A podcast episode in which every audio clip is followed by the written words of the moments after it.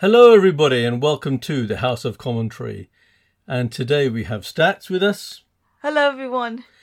Yeah, so as you will be aware, last week we spoke about the previews to the T20 World Cup final which just took place, and also to the Brazilian Grand Prix. We will be doing a special show just for the World Cup as a World Cup preview show, and hopefully you'll enjoy that when it comes out. But today we're talking about the T20 final, which took place between Pakistan and England, and we'll be talking about the Brazilian Grand Prix. So, starting with the T20 World Cup final between Pakistan and England.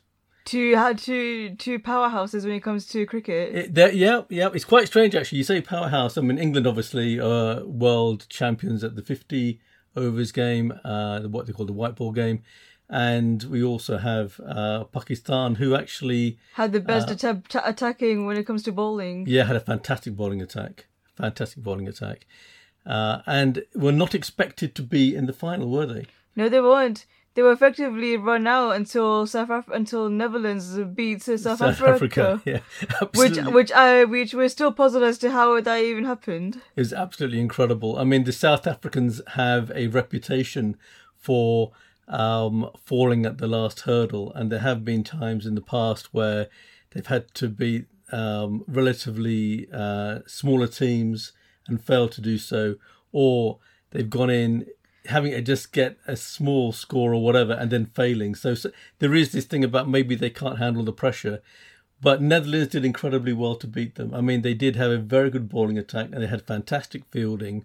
I saw the game, and to be honest, I think Netherlands deserved it. I do as well, especially since this is the first time they're in the T20. Really? Wow. I feel like Netherlands was such a... Because when we think of the T20... we normally think of the big teams, so New Zealand, Australia, Pakistan, India, right, England. Yeah, exactly. And obviously the biggest surprise was that India didn't make the final. India had played incredibly well. And then... England just came and I can't even describe it. England totally annihilated them, basically. But it was an amazing game. What England did was fantastic. So as we... watched the game on Sunday. Pakistan were put into bat by the English. Yes, they were. And to be honest, England looked really good. The attack was good. The bowlers were spot on. And it looked like they were going to be a relatively easy win. And keep Pakistan, I think people were expecting them to struggle to score even 100 runs. Whereas when the match started... or just before the match, everybody was thinking you need to score around 170 on that particular pitch. And England were brilliant. They were absolutely brilliant. And then obviously towards the end of the innings, Pakistan came back, scored a lot of runs in the last few overs. But they scored 137. 137 for which is described as par for T20. Well, it's very much par. I mean, nowadays, a lot of these teams can easily get 160, 170. You say that, but I remember watching the New Zealand-Australia opening game, and New Zealand annihilated Australia where they got 200. Yeah. I mean, they were brilliant. And Australia got nowhere near it, didn't they? No, in fact, that's one of the reasons why Australia actually ended up... not getting through to the semi-finals, because not only did they lose, they lost very badly. They lost by nearly 100 runs or whatever it was. So the Pakistan bowlers had to be phenomenal in order to keep England to such a low score. And it looked quite dangerous initially, because Butler and Hales obviously opened. Hales got out for one, having scored a huge number of runs in the semi-final. Because I thought he actually got like a half century as well. Yeah, it was incredible. I think it was 80-odd runs or whatever he got in the previous match. But this time, he got one. Which is terrible. Which is terrible for an opening batsman, because you expect them to be picking up the pace. That's right. And, Hales got out, and then Salt came in, and there was great expectations for Salt. And he got out for 10, and it's like, what's going on here? 32 for 2. And as an England fan, you'll be like, was happening. We're crumbling all over the place. That's right. And the worst thing is with England, and I think every England fan knows this, England sometimes, they have all the talent, but it just sometimes it just collapses, and the attacks just go through all the wickets very quickly. And I must admit, when I was watching this, I thought that might happen. I genuinely thought that there might be a problem where England would just give away their wickets. And even during the bowling, there was a time when the Pakistanis suddenly started hitting the ball and getting runs. It was like, oh my God, they might get to 160. But at that time, Rashid came on, and he was fantastic. He played out of his skin. He did well in the semi-final, and he did well in the final. As well as Sam Curran's as well. Sam Curran was fantastic. I mean, Sam Curran is absolutely fantastic. So England suddenly found themselves at 32 for 2, and he won. And just after 3 overs, it's not three like overs. Wow, it was 3 overs. It's terrible. It's really bad. And then 2 overs went by, and Butler got out for 26. Butler, yeah, Butler got out. I thought Butler was their mate. He was supposed to be their main man. He was. I mean, he's such a brilliant cricketer. But all of a sudden, you're down at 45 for 3 after 5 overs, and you're wondering what on earth is going on, and you're thinking, okay. Brooks come in, he'll stabilise things. He started scoring runs. He got to 20. And next thing you know, he's out. And the worst thing was, in order to stabilise themselves, they actually didn't go for lots of runs. So they used up lots of overs. So it was actually 12 overs, just over 12 overs. And Brooks got out, and it was 84 for 4. Oh, wow. And it was like, okay, what's going to happen here? You need 60-odd runs or 50, 60 runs. Is there going to be a batting collapse? And you think, no, it's not going to happen. England are going to manage it. They're going to be fine. But it also depends on who's coming next as well. Moeen Ali came in and he started, played some lovely strokes. Oh, yeah, I remember Moeen Ali. He was batting the ball all over the place. Well, he was doing sixes. It wasn't 4 sixes, but he did very well. He got 3 fours. And off 13 balls, we got 3 fours, and the rest were ones. But then you're thinking, right, he's got into the groove. We're going to start getting our runs, and next thing you know, he's blooming out. And it was really weird. 84. It was 132 for 5 when he got out. Okay, and then you knew they were going to win. Because there's 18 overs. It was 18 overs. There were 2 overs left, and there weren't that many runs left to get. But up until then, he and Stokes was brilliant, I think, because Stokes just kept it really calm and kept the run chase going. But when he got out, it was like, oh my God, are we going to have a crazy last 2 overs? That's what I was thinking as well, because I actually felt like Ali Ali might have done too much. He was trying to be like the hero to save the game. Yeah, well, he was playing his game, and England had the wickets. When you get to within a few overs, and you got plenty of wickets, you can hit out. And so it was all that tension started to release itself as they started to score runs. But then when a person gets out, you start worrying, oh my God, are we going to see another batting collapse? And thankfully we didn't. And it was fantastic. I mean, Stokes was brilliant, not out 52. Livingston scored 1 run, but he had to be there. And honestly, it was wonderful. And I think that one of the weirdest things of all was that the stadium was completely full. A massive stadium, lots and lots of people. I think there's 80,000 people there watching. That's right. But you know what? Most of them wanted to see India, and there were a lot of Indian people there watching Pakistan. And they didn't want to see Pakistan win. And it was like, begrudgingly, they wanted to see England win. Yeah, and it's also important. I think it's also important to mention to the viewers that earlier this year, there was actually a test series between England and Pakistan in Pakistan. Right. Yeah, that's right. That's right. And listeners, hopefully, they would know that the actual English team played in Pakistan. I think it was the first series after a long time in Pakistan itself. And it was a T20 series, and the England won 4-3, which sounds really close. But actually, a couple of those games, they literally gave away the game to Pakistan, I thought. Mm-hmm. Had a batting collapse or whatever. But you worry that maybe, you think initially they gave away those couple of games, or they didn't play as well as they could have in those couple of games. But you think, oh my God, this is a one-off. Yeah, and I remember like keeping an eye on the scores. And it was actually like two apiece. And I remember England had to at definitely... At that time, yeah, we went to the last game. Yeah. It went to the last game, 3-3, then 4-3. Yeah. So, I mean, England are great. I'm so pleased for Jos Buttler, captain of the England team and the whole England team. And I'm actually happy that Ben Stokes got redemption for last time. Yeah, that's right. So if the viewers aren't aware, listeners aren't aware what happened, a few years ago, there was T20 World Cup where it was West Indies versus England in the final, England had done incredibly well. Yeah, and West Indies needed like 30 odd runs off the last over, and everybody said, right, well, England have won. Yeah, and they chose Ben Stokes to actually do the last over. The last over, yes.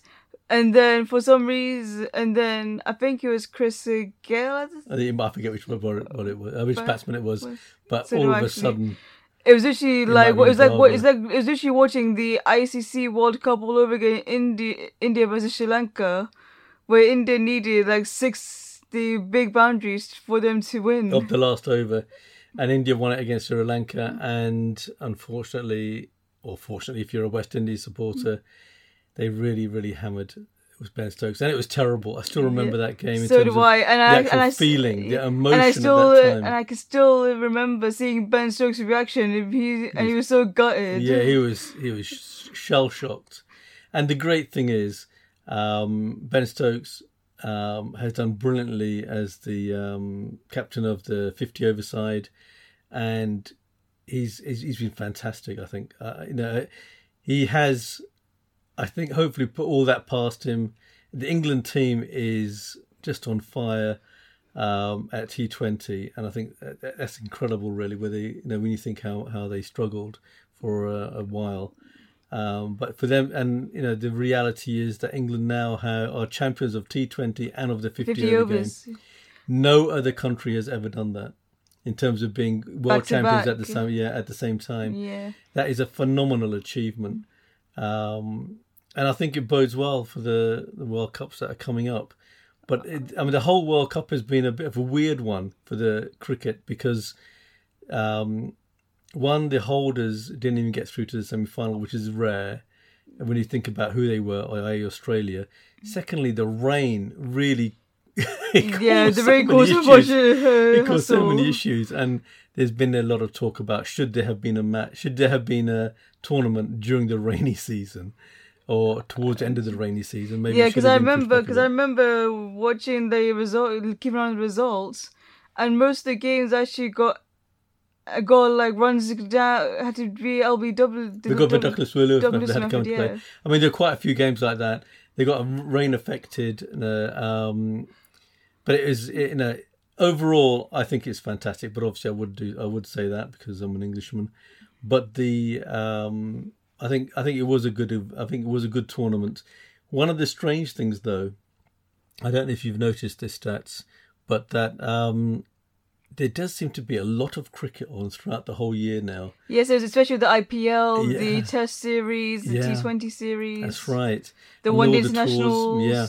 So the tournament, it was exciting, but it was a bit weird in that it wasn't as exciting as I think previous tournaments. I think we've now got so much cricket going on that it's impossible to keep up. It feels just like another tournament as opposed to So there is I think it might be worth even thinking in terms of either saying these World Cups happen every 4 years rather than 2 years, but then that creates a problem with the T50 game. But we'll see what they do. I mean, overall, I'm just glad England won. I'm really glad that the team pulled together. When you actually think about it, that draw with Australia, and the loss to Ireland under Douglas Lewis method, England had to win every single game, and those games were tough games. Yeah, and the thing is, I was actually quite surprised when I saw that Ireland beat England, and I was like, how did that happen? Like a low-ranked team beat a high-ranked team. I mean, Douglas Lewis method is just like that, isn't it? I mean, it sometimes. The team that loses, if only they'd scored one or two more runs, or in the case of England, 6 more runs, they would have won the game. But that's just the way it is. And everybody plays under the same rules. So the reality is, you say good luck to the team that won and hard luck to the team that lost. And hopefully they'll do better next time. But yeah, I enjoyed the T20. The best game throughout wasn't actually the match in the final, which was a good game, but it wasn't. But I think one of the issues with that game was that England, it was so good in the beginning that they kept the score so low. You knew they were going to win. They just made it hard for themselves. Mm-hmm. Okay. But the best game, I thought, was actually India Pakistan. I mean, England. I thought England was a great game as well. So for you listeners who aren't aware, when it comes to cricket, there's two matches that everybody goes to see: England versus Australia, New Zealand versus Australia, and India versus Pakistan. Yeah, those three games. Those are big games, and obviously the history between England and Australia goes back to Calcutta Cup and all that kind of stuff. And then there's a whole range of other in various sports, rugby and also in cricket. India, Pakistan, big rival game. That's all must watch. In fact, once I was actually in India watching an India-Pakistan game. Okay, and I was in Delhi, and the street that I was staying on, all the people came out and sat around a massive TV that a local seller was selling. So basically it was a TV shop, and he got out his biggest screen that he had, and he made it available so that everybody could watch this game. And it was a T20 game. And I've never seen a group that was so quiet, because Pakistan won. Wow. Okay, they won and they won well. And that... oh God, it was terrible. It was absolutely terrible. I can imagine that being in India. The excitement before the game. I mean, and the people weren't even prepared to watch till the end. So it was really packed, and then all of a sudden it's like you're looking around, and all of a sudden people have disappeared because they could see that India had lost, and that was really bad. And I think that shows the passion there is for the game in India. They only want to see the team win. The minute they hurt so much when they lose, that they just walk away. And the match against Pakistan in the T20 World Cup in Australia, I think a lot of people were on the verge of walking away because it looked like India were going to lose. I was thinking the exact same thing as well. Yeah. But the last few overs, it was amazing. It was literally all the rules in cricket. It won. In that last over, it was absolutely incredible last over. And... certainly, many commentators have pointed to the fact that they consider that match not just to be one of the great cricket matches, but one of the great matches across all sports. That particular match was absolutely outstanding. And I think the fact that we could see cricket to such a high level and so competitive, not just in that game, but in many other games, I think the World Cup has shown that the standard now is really getting high. You have to be on top of your game. The old scores of getting 140, 150 and winning with that, it doesn't happen now because the standard has got so high. You have to get the 160, 170, which maybe is really big. Maybe even 200. If you need exactly. Sometimes 200. So this is, I think this is really showing just how brilliant these cricketers are. And the fielding, and you got to be good in everything: fielding, bowling, and batting. You need to be a great all-rounder. Yeah, and England has got a lot. I've got quite a few all-rounders. I know that some of the teams tend to have specialist bowlers, specialist batsmen. But I think it's moving towards, because it's only 20 overs, you might have one specialist, maybe two specialists, but you can't have too many. And I think those teams that had a lot of specialists actually suffered because they weren't able to produce the all-round game to win. So that was the T20. Exciting, yes. Wonderful for England, absolutely. It was absolutely fantastic. And I certainly enjoyed watching the matches. I'm sure you did as well, because you watched quite a few. Yeah, so it was great. Then we will follow. And then the day before the T20 World Cup, we had the Brazilian Grand Prix. Well, so it's actually the same day. In terms of time frames. Yep, it was. Yeah, it was. So for those of you who weren't aware, so we actually forgot to mention, in the morning was the cricket. And then the following evening was when the Brazil Grand Prix started, obviously because of the time difference. Yeah, that's right. So the Grand Prix had a lot of things happened prior to, during the practicing and so on. The first thing that I can remember is that Hamilton became was given an honorary citizenship of Brazil, which I was not expecting. Yeah, but I kind of understand that because he won the World Championship then 2008. Yeah, and then he's won there for and it's actually become his favorite track. Yeah, and I think you mentioned something about that there were no Brazilian drivers, so obviously the whole of Brazil was supporting him. Yeah, because the last Brazilian driver I remember being on the grid was Felipe Massa. All right, wow, okay, yeah. It's quite a long time ago. Yes, indeed. Yeah. So it was also a sprint race for the qualifying, which I thought was great. And one of the great things about the qualifying, which I think was rain affected as well, wasn't it? There was an impact of the rain. Yes. So for you listeners who are unsure what happens with the sprint race, so normally qualifying happens on Saturday, but with the sprint, they actually do the qualifying the day before, and then on a Friday. So Friday, it was normally practice session, the first practice session, second practice session, then the Saturday they have the last practice session, and then the qualifying. With the sprint, it's actually the layout's a bit different. So on the Friday, you have the first two practice sessions, followed by the qualifying, and then the qualifying determines the order for the sprint, and then the sprint qualifying determines the starting grid for the Grand Prix itself on the Sunday. All right, and the amazing thing about the qualifying for the sprint was that, talk about having a race turned on its head, because everybody I think most of the teams weren't expecting any rain, and they were all expecting to be quite dry, weren't they? Yes, it was. And then as the rain came in towards the end of the qualifying, teams ran out of time, basically, didn't they, to actually get the really top speeds they wanted.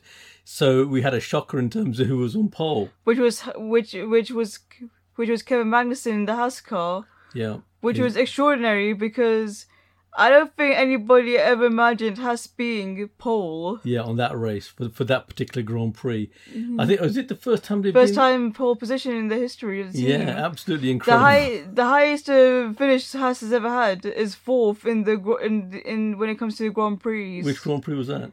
It was actually in Australia. Oh wow!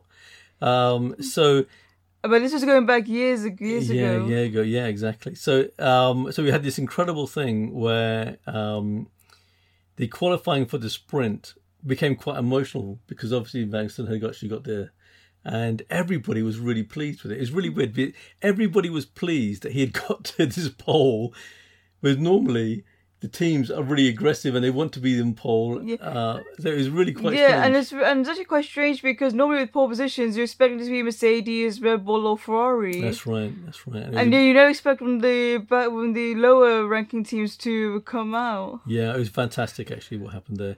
And then obviously they had the sprint race. 26-lap race. Yeah, it was a 26-lap race and that had quite a lot of incident, didn't it? Yeah. So to tell us what happened in the sprint race. The sprint race itself. Oh. So what were the key features of the sprint race? So the sprint race was actually quite interesting in terms of some teams having some. So normally the sprints is quite interesting, but when I was watching, I was like, "Oh my god!" Because some of the teammates, because when the teams, okay, some of the drivers were actually trying to beat their teammates, right? Which you always want in F1.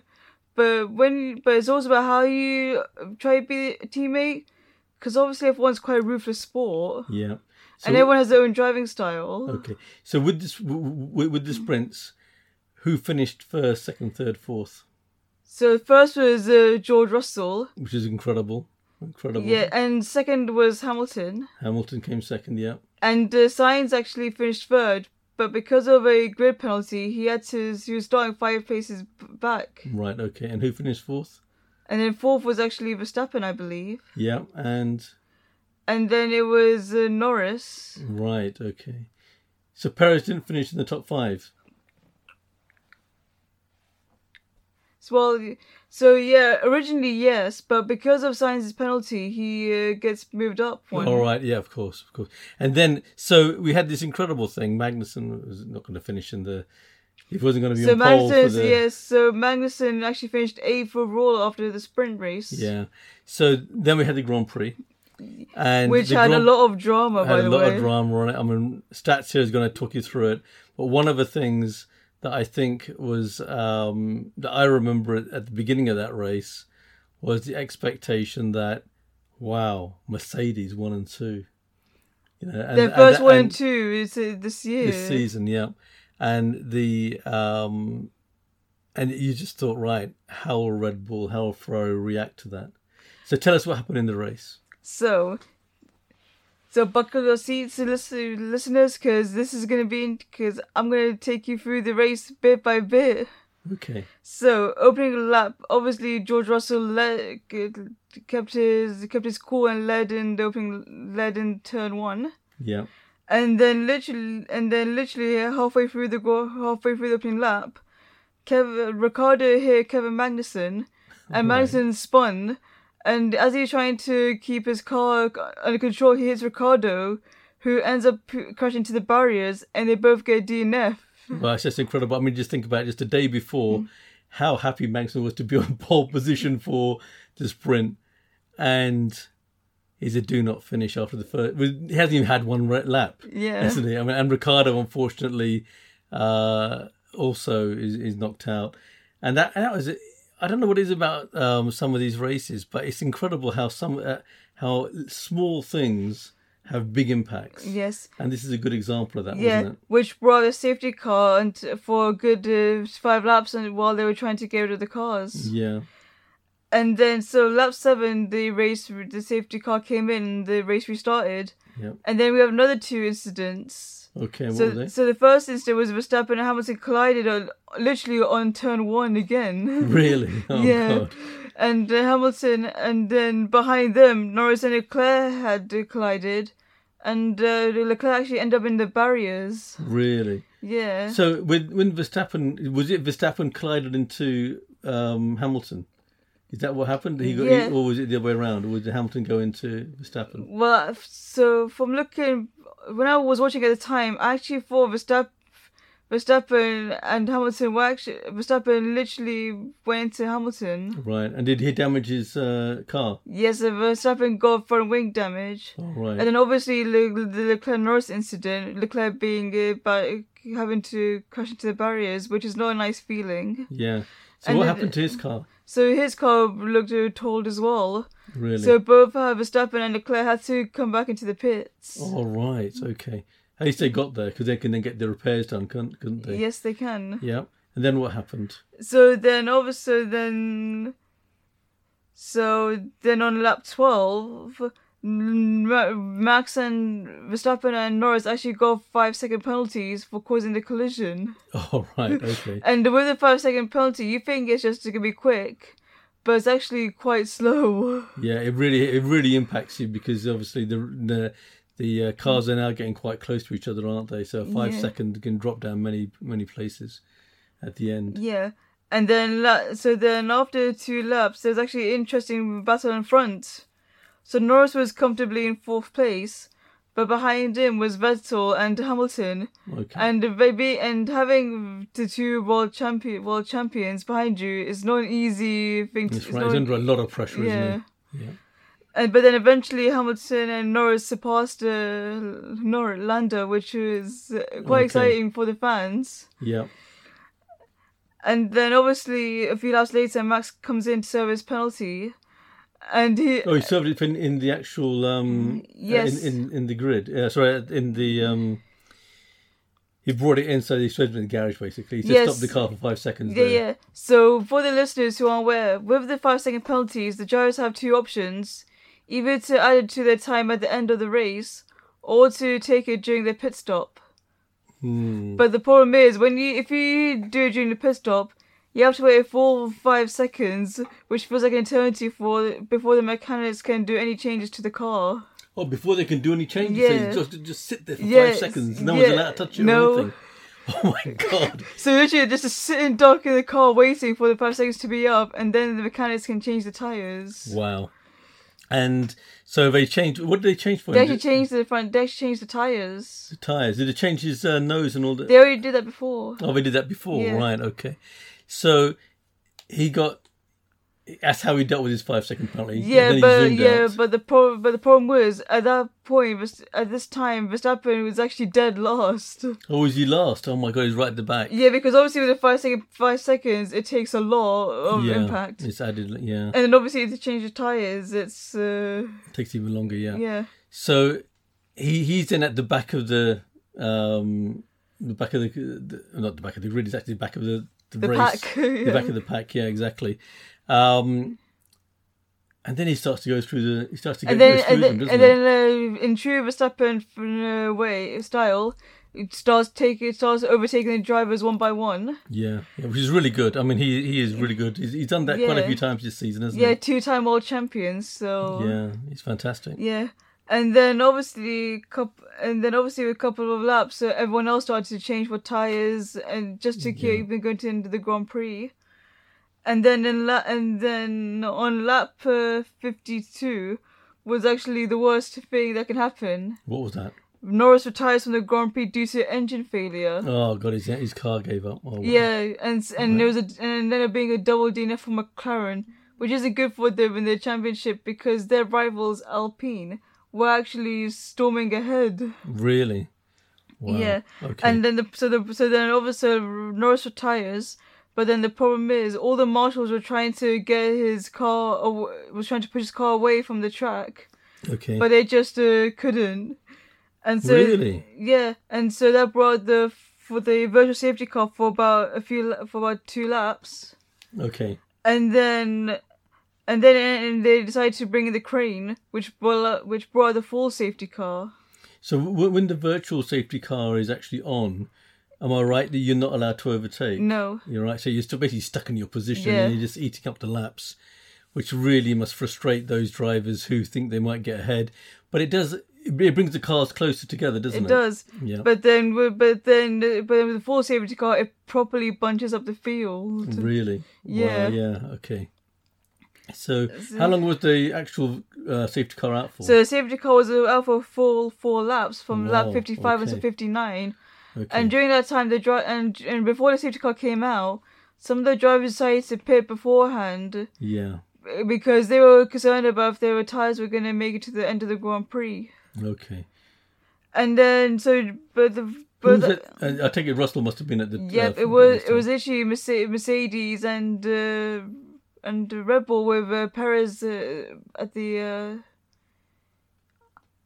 Yeah, so Mercedes were obviously leading the pack 1-2 still. Yeah. And the Perez was comfortably in third, and then behind him was Carlos Sainz. Oh, right, okay. So, but I actually saw something interesting happen during the full safety car period. What was that? So normally during a safety car, the cars that were being lapped can unlap themselves. Okay.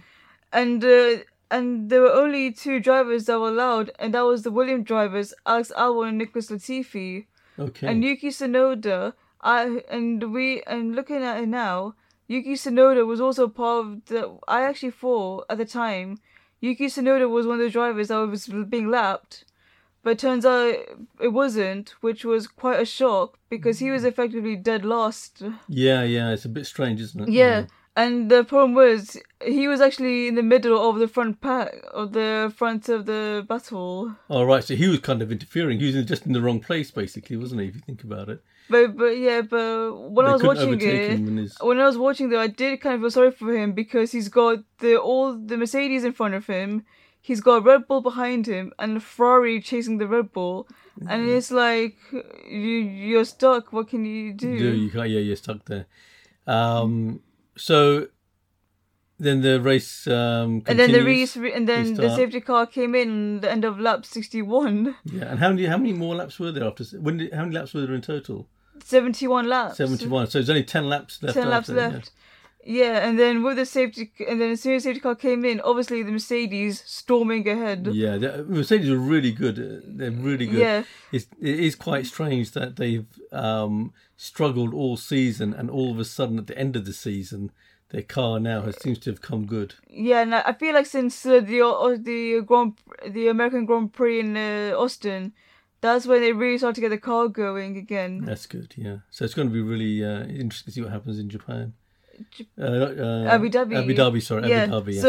So anyway, 61, the safety car comes in, and then Russell leads. Zooms ahead. Hamilton's right up his tail. Yeah. And what's interesting is the battles behind them. Yeah. Yeah. So Perez, Sainz, Leclerc, and both the Alpine drivers, Alonso and Ocon, as well as Verstappen, were literally a few seconds within each other. It was really close. It was so close. Yeah.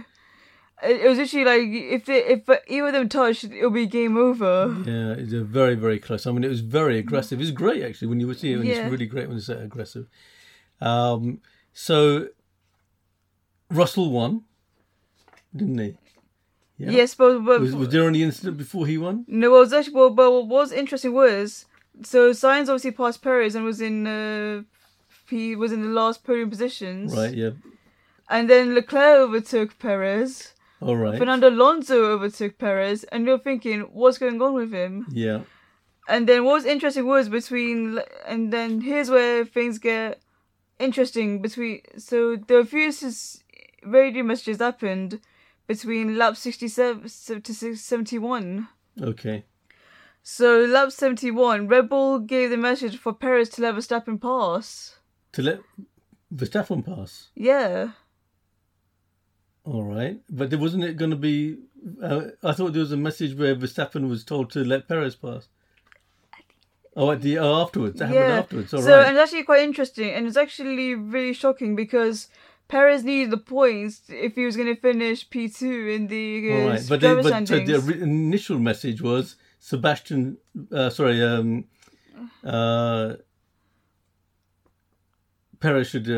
should go first.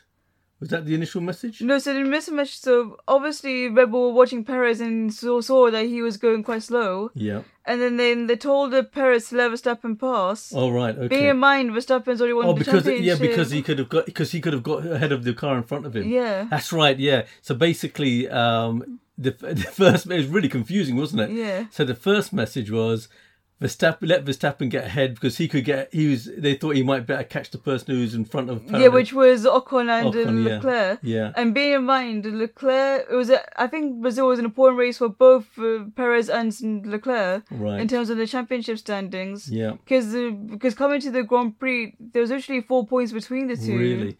So Red Bull genuinely thought that Verstappen could get ahead where when you check it. And then the interesting happened was a lap later. Yeah. Verstappen told the team to let Perez pass because obviously Perez needed the points. Yeah. And this is what Verstappen said on the radio. I told you last time, you guys don't ask that again to me, okay? Are we clear about that? I gave my reasons and I stand by it. Yeah, this has all been cleared up afterwards. I'll tell you what I read. Yeah.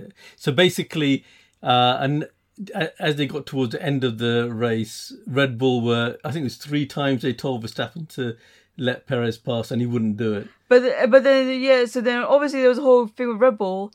And then during that time, Ferrari were also having a bit weird as well with their radio messages. What happened there? Because Leclerc comes on the radio saying, think of the championship, think of the championship. Yeah, they're not doing that. And you're like, does he... And when I was watching it, I initially thought he wants to take his teammate's podium away from him. Yeah, yeah. And I can understand that because he has to get more points than Perez. Yeah. But at the same time, you're like, your teammate's driven so well. Surely he deserves it. Yeah, that's right. It's a strange one because how many times in the past have we seen teams say the team comes first and the driver comes second, and yet the drivers want to win. Yeah. I mean, it is a bit of a strange one. And then the weird thing is, okay, on lap 71, Leclerc asked the team again to think of the driving standings, and the team response was too risky, which really, I feel like is right though. Yeah, that's true. And then the worst thing was, on the last lap, Red Bull told Perez that Verstappen was going to let him pass. Yeah, but he was too far. He was about 4 seconds behind, I think. So it was, but it's quite strange, and you know, it's obviously there was a Ferrari afterwards, and there was lots of lots of messages and lots of people saying all kinds of things. And after that, okay, Perez on the radio shows who he really is once the team responded. That's what people said. It's actually quite interesting. I'm going to add a few comments in a second. So Russell won. After a disaster season at the beginning for Mercedes, second last race, 1-2, first time this season, which was incredible. Which was like, and I actually felt like, and when this happened, I was just bursting for joy because I feel like Russell David deserved it after they're having. Yeah. And for Russell to get his first maiden win in the Mercedes. Yeah, that was amazing. Amazing, yeah. And to be honest... And to have your teammate there alongside you. Well, I thought Russell's reaction was incredible, actually. It showed... I mean, basically, when he crossed the line, got out of the car... He was extremely emotional. He started crying. Yeah, I think I know why that is. Well, he shows how much he wants to win. And I'm not sure if the listeners were aware of this, but a few years back, Russell actually stepped in for Hamilton when he got coronavirus. Yeah, and he was actually close to winning the race, but then I remember there was a whole mess up with the tires that caused him to lose the win. Yeah.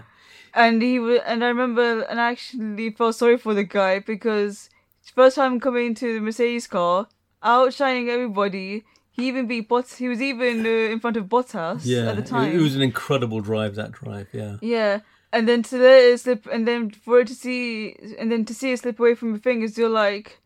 No. And all this season, he's been finishing. I think in the top five every race, apart from one. Yeah, which is incredible. I mean, it's been really consistent. Yeah, which is why and they actually give him a new nickname for that as well. What's that? Mr. Consistency. Really? I mean, he's absolutely fantastic. But his emotion, and it showed how much it meant to him. Yeah, especially, incredible. It was absolutely incredible. And I think he definitely got redemption from the Grand Prix. Yeah, that's right. I mean, I'm so, so pleased that he won that. Yeah. And I think for the neutral, I think everybody was pleased. And obviously for the locals, Hamilton coming second, everybody's pleased because they saw him as a Brazilian, not as a British, which is quite strange. Yeah. But that's just the way it is. And then Ferrari finished third and fourth. Yeah, which is also Sainz finishing third and Leclerc finishing fourth. Yeah, and then with the Alpine drivers finishing fifth, and then Norris finishing fifth, which was amazing for them. It was.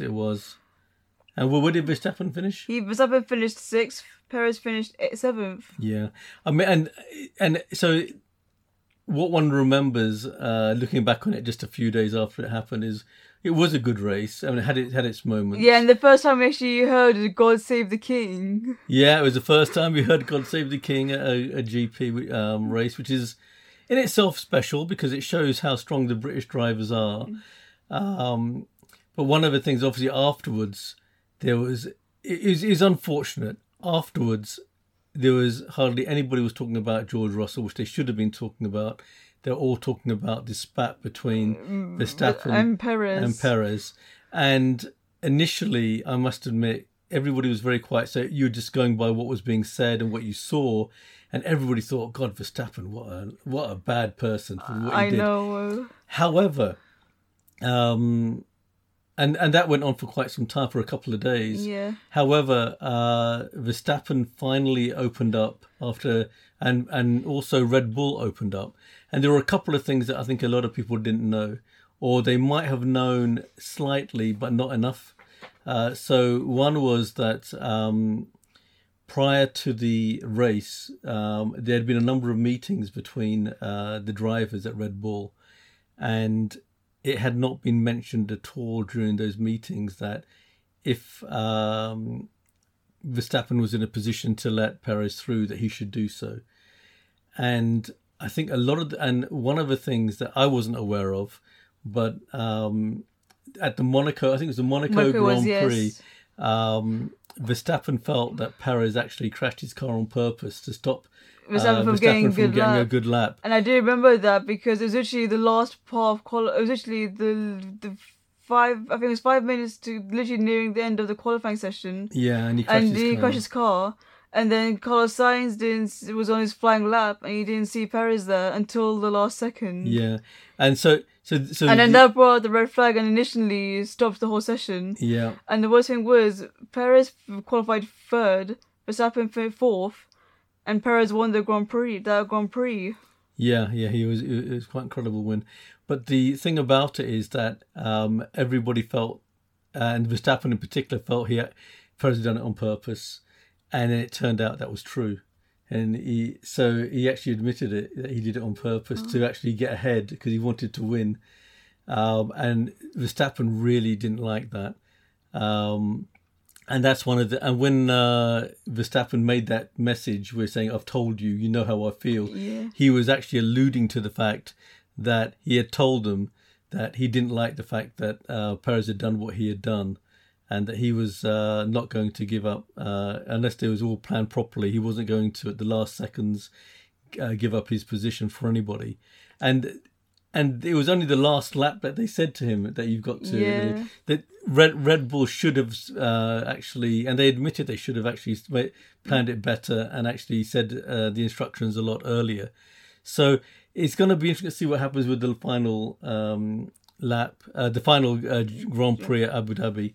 But I think that in the end of the day, these drivers are very professional. Yeah, but the thing is, I actually felt sorry for Red Bull because earlier today, because I was actually watching the drivers' press conference, okay? Yeah. And Verstappen and Perez both admit that that they've been getting a lot of verbal abuse and people have been threatening their families about what happened during the Grand Prix. Yeah, which is really bad. It's really bad. I mean, this is the problem of Twitter and some of these things. Just the problem is social media.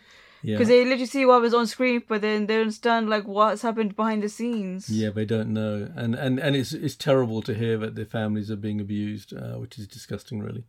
Mm-hmm. So that was the weekend sport. Yeah, but obviously there was a lot of other things that went on. Yeah, and then the thing is, so another thing is because obviously Verstappen's won the championship as we know it. Yeah. But I actually checked the driver standings. Yeah. And Perez and Leclerc are on the exact same number of points. Are they? 290 each. All right. Which means, what do you think is going to happen? I'm actually not sure what's going to happen, because obviously over the last few years, Abu Dhabi's given us a lot of entertaining races. Definitely. When you think about last year, one of the best races ever. If you're a fan just of racing, but if you're not happy if you're a Mercedes fan. Yeah, and then again in 2016 when there was during the whole Hamilton-Rosberg era. Yep, that was incredible. That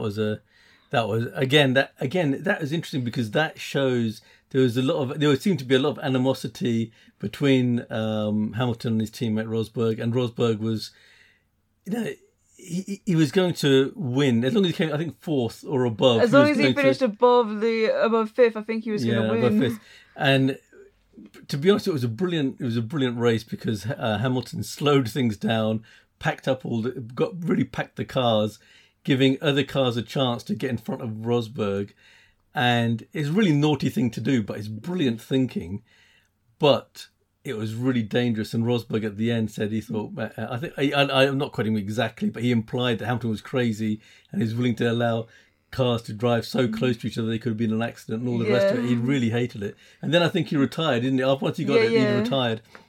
And I think he was just glad to be out of the Mercedes team, to be honest. But yeah, it's going to be interesting. I mean, these the last Grand Prix, everybody will want to win it because they want to finish on a high. And then what's interesting is the constructor. So obviously, we spoke about the driver standings being the top two. Obviously, being the top two, is it going to be Red Bull or is it going to be Ferrari? All right. So Red Bull haven't won the constructors yet. No, they have. No, they've won the. All right. So you're supposed to know who's going to come second, Ferrari or Mercedes? Well, yes, because in the constructors, because the difference between Ferrari and Mercedes is 19 points. Oh wow! I hadn't realised it was that close. Yeah, it's going to be a great race then. Isn't it? And then obviously the driving standings, it's going to be between Perez and Leclerc who's going to win. Yeah, that's going to be really interesting to see. I think the key thing is there's two things. One is Mercedes finally have got their car sorted out, it seems, and the second thing is will Ferrari get their race tactics right?